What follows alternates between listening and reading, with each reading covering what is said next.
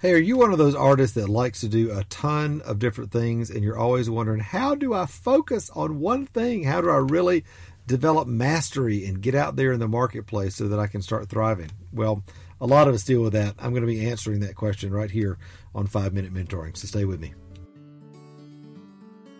Have you ever wanted to have someone in your life who you could ask real questions about your art, your business, and even your walk with the Lord?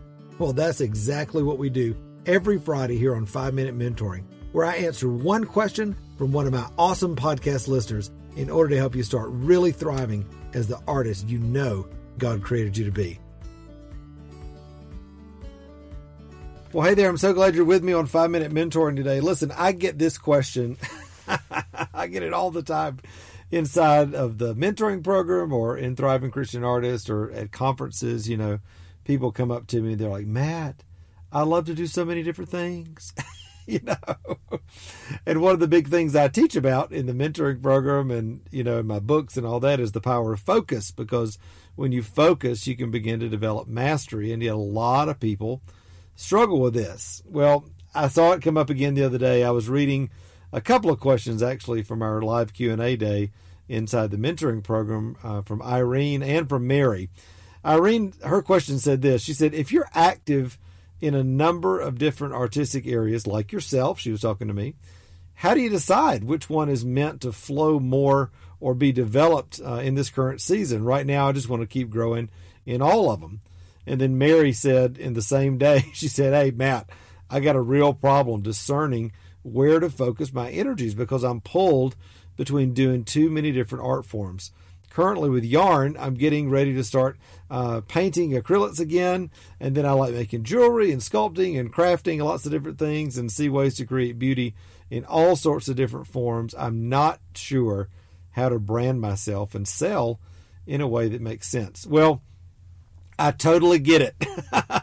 I'm I'm one of those people that's uh, I think they call them a polymath. I like to do a lot of different things, but as you're developing yourself as an artist in the marketplace and one that wants to really mature in what you're doing, it's so, so, so important to start focusing because otherwise you really are presenting a very kind of uh, mismatched, uh, if you will, sort of vision of who you are and what you do to the marketplace. And one of the big things that I always tell people is that the confused mind never buys.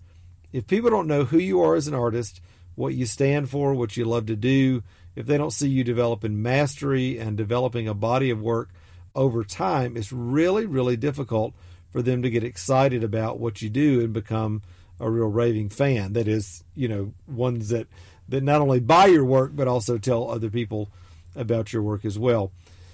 When I when I hear stories like this from artists, and again, it's it's very common if you're out there today, you know, struggling with this what it primarily says to me is that you're not creating enough art.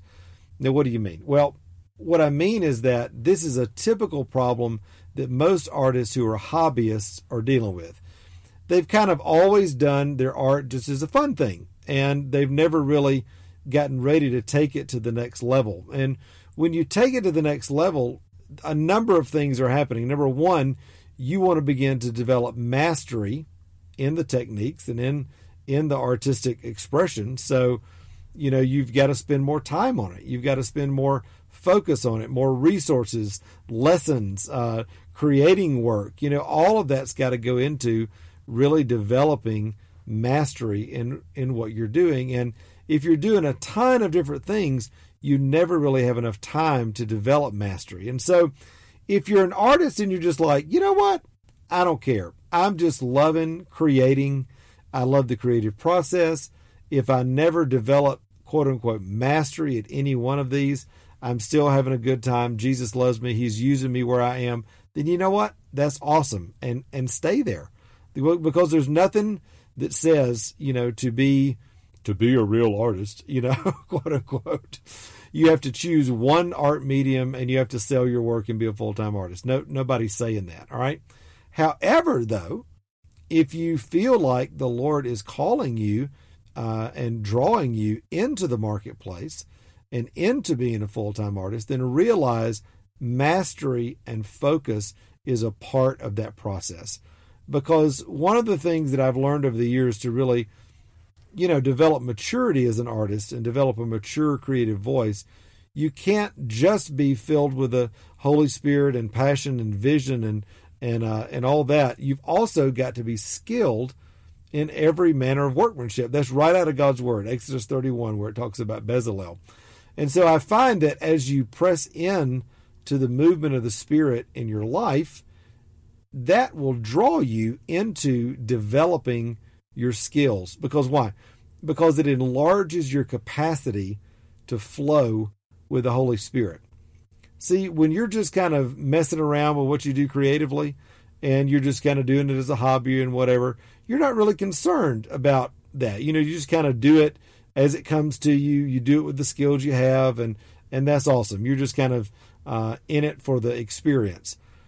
But when you really start to to get serious, uh, and not in a downer kind of way, but when you really get, you know, serious about wanting to do your work for the glory of God, allowing it to be used by the Holy Spirit, allowing uh, it to really speak and mature and grow over time, you realize that you need more tools in your toolbox.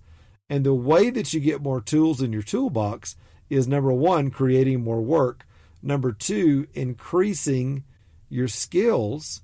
Number three, allowing others to give feedback uh, in that process and and just continuing to develop that voice. I teach a lot on this in the mentoring program. In fact, we've got a couple of modules that are all about, you know, developing your unique uh, artistic voice. But again, focus and mastery is a huge part of maturity. And so again, is it required? No, but it it's required if you're wanting to develop yourself as a mature artist. It absolutely is because otherwise you just kind of bounce around from from thing to thing. Now, let me say one other thing about this.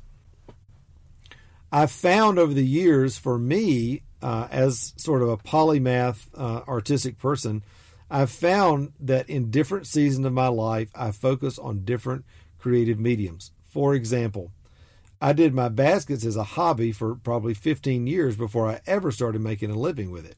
Before that, um, in the hobby season of my baskets, I was a full time musician, songwriter, uh, you know, worship pastor, worship leader, that sort of thing. When I got out of that, but before I started doing my baskets, I was working in graphic design and art direction, and I had, you know, a marketing company.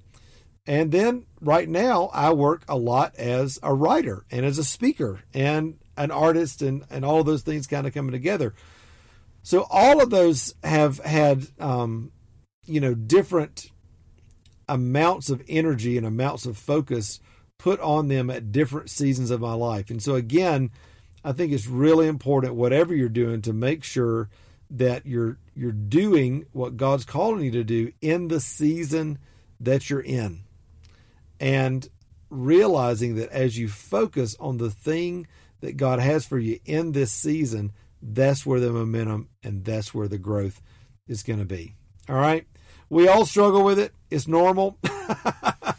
but just realize as you press into the Lord and realize what season you're in and where you want to go, He'll begin to raise uh, your awareness, raise your desire, raise your focus um, toward what it is that you're supposed to be focused on artistically so that you can really grow uh, in that. Great, great question, Irene and Mary. And I know a lot of you are out there probably going, I struggle with this too. So hopefully that's going to be an encouragement for you today. All right.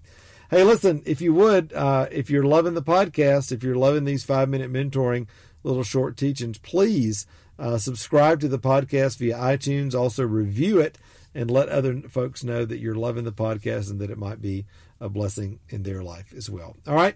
Until next time, join me again on Tuesday for the Thriving Christian Artist podcast and every Friday for five minute mentoring. I hope it's a big blessing in your life.